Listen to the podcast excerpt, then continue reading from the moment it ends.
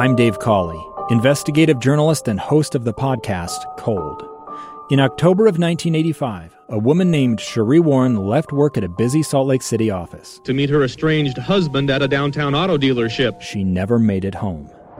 Cherie's car surfaced weeks later in Las Vegas, in the parking lot of a hotel casino. No one knows how it got there. Strange. It was strange. Both Cherie's estranged husband and her boyfriend raised suspicion for investigators. I kind of thought that he might have done something. But no arrests were ever made. In Cold Season 3, we dig into double lives, make new connections in the case, and examine the difficulty raised by reasonable doubt. We want answers just as much as anyone else. They have creeps like that now, too, so nothing's changed. That's the new Cold Season 3, The Search for Cherie, now available anywhere you get your podcasts. We're talking about bullfrogs this final segment. Yeah, bullfrogs. Have you heard this story? Listen, yesterday I got a text message sent to me by one of my good friends here at KSL, Colby Walker. I'm sure you know that name if you spend any time on KSLnewsradio.com. He puts together some incredible stories. He is able to sniff out just some real exciting stuff and interesting stuff, and he did just that yesterday. He's got this write-up. If you make your way over now to KSLnewsradio.com, you will find an article under the headline, Utah has an invasive bullfrog problem, so the DWR wants you to eat them. How about that? Well, I got curious, so we called over to the DWR, and on the line now we have Drew Dittmer, a herpetologist and native species coordinator with the Utah Division of Wildlife Resources, joins me now. Mr. Dittmer, sir, how are you doing? Hello? Do we have you? Yeah, I'm doing good. Okay, very good. Tell me what's going on with the bullfrogs in your neck of the woods. Well, bullfrogs in general have been an invasive species in the western U.S. since around the mid-20th century. They were brought out originally on purpose as part of an effort to increase aquaculture opportunities and farming opportunities via raising of frogs. And I don't think that ever took off all that well. There are no bullfrog barons in the West? I don't think so. I mean, there are always some unique things that I find out about, and bullfrog farming is certainly like a thing in other countries. Like they're exported and farmed and grown all over the world. But I don't think it ever quite took off in the West. But to that end, they quickly colonized a lot of the wetlands across the West, and Utah was no exception to that.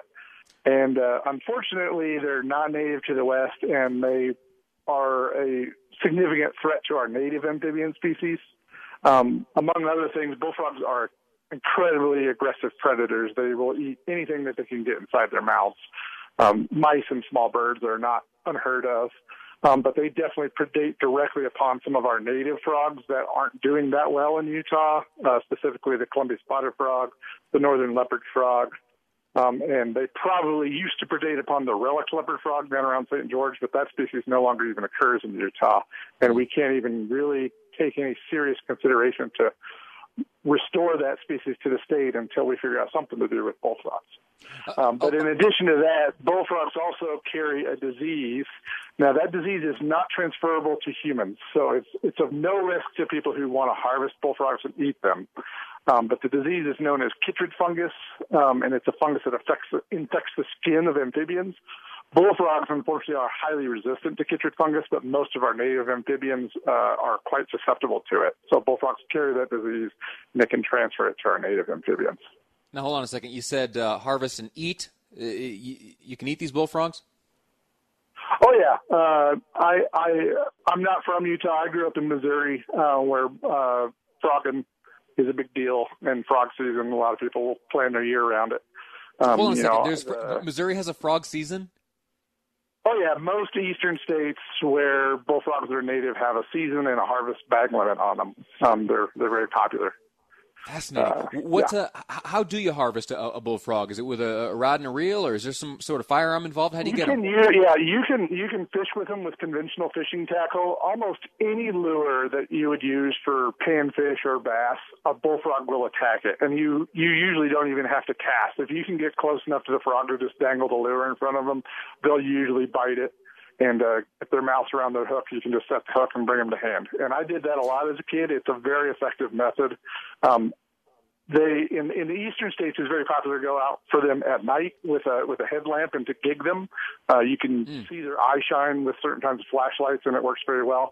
I cannot comment directly on that because I don't write the – I'm a biologist. I don't write the regulations for harvested bullfrogs, so sure. I would have to encourage people to go consult the regulations if they want to go out at night and make sure those methods are legal. So now is there opportunity for Utahns to help in this battle against the bullfrog? How, if someone wants to get involved, fill their weekend with bagging some bullfrogs, how do you do that? It certainly won't hurt. It certainly won't hurt. There's no limit. They're not regulated. They're considered an exotic species. There's no limit or season, so they can be harvested in any number that you want.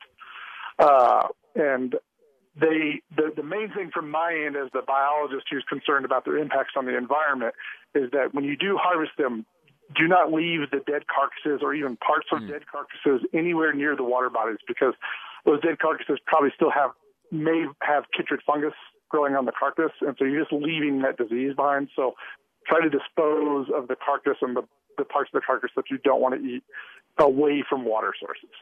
Now, that being said, most people just eat the legs. There's plenty of YouTube videos. It's easy to Google up, and they're very, very easy to clean. It's easier than filleting a fish, so they're very, very easy for beginners to learn how to clean. Probably the hardest part is taking the skin off the legs. It's a bit like pulling off a wet sock, though. It comes off inside out. Once you become an advanced bullfrog harvester, it's easy. It's easy to do. You get the skin right off. Oh yeah. No, I mean me and my friends growing up, we could process half a dozen frogs in about 5 minutes. So. We've got about 2 minutes left, sir. In Louisiana, they don't just eat the legs; they'll even eat the backs, and some places the whole frog. So you can make fish stocks and soups and all kinds of stuff out of them. I advise most people to start with the legs. That's the meatiest part, but certainly the whole thing can be used if you're clever. And whereabouts here in Utah can we find these in good number? Around the Wasatch Front, any kind of low-elevation freshwater wetland, you're probably going to find them. I've seen them in anything that is even remotely freshwater around the Great Salt Lake that's flowing in towards the lake. If it's getting salty, you're not going to find them. All around Utah Lake, south of Utah Lake, there's some farm ponds and things like that and streams and drainages that have them. But basically anywhere that's relatively low elevation and wet, you're going to find them. They really like relatively permanent water. The bullfrog tadpoles need at least a year, in some cases longer, to develop to adulthood. So they do require a relatively permanent water source to hold a good population of bullfrogs.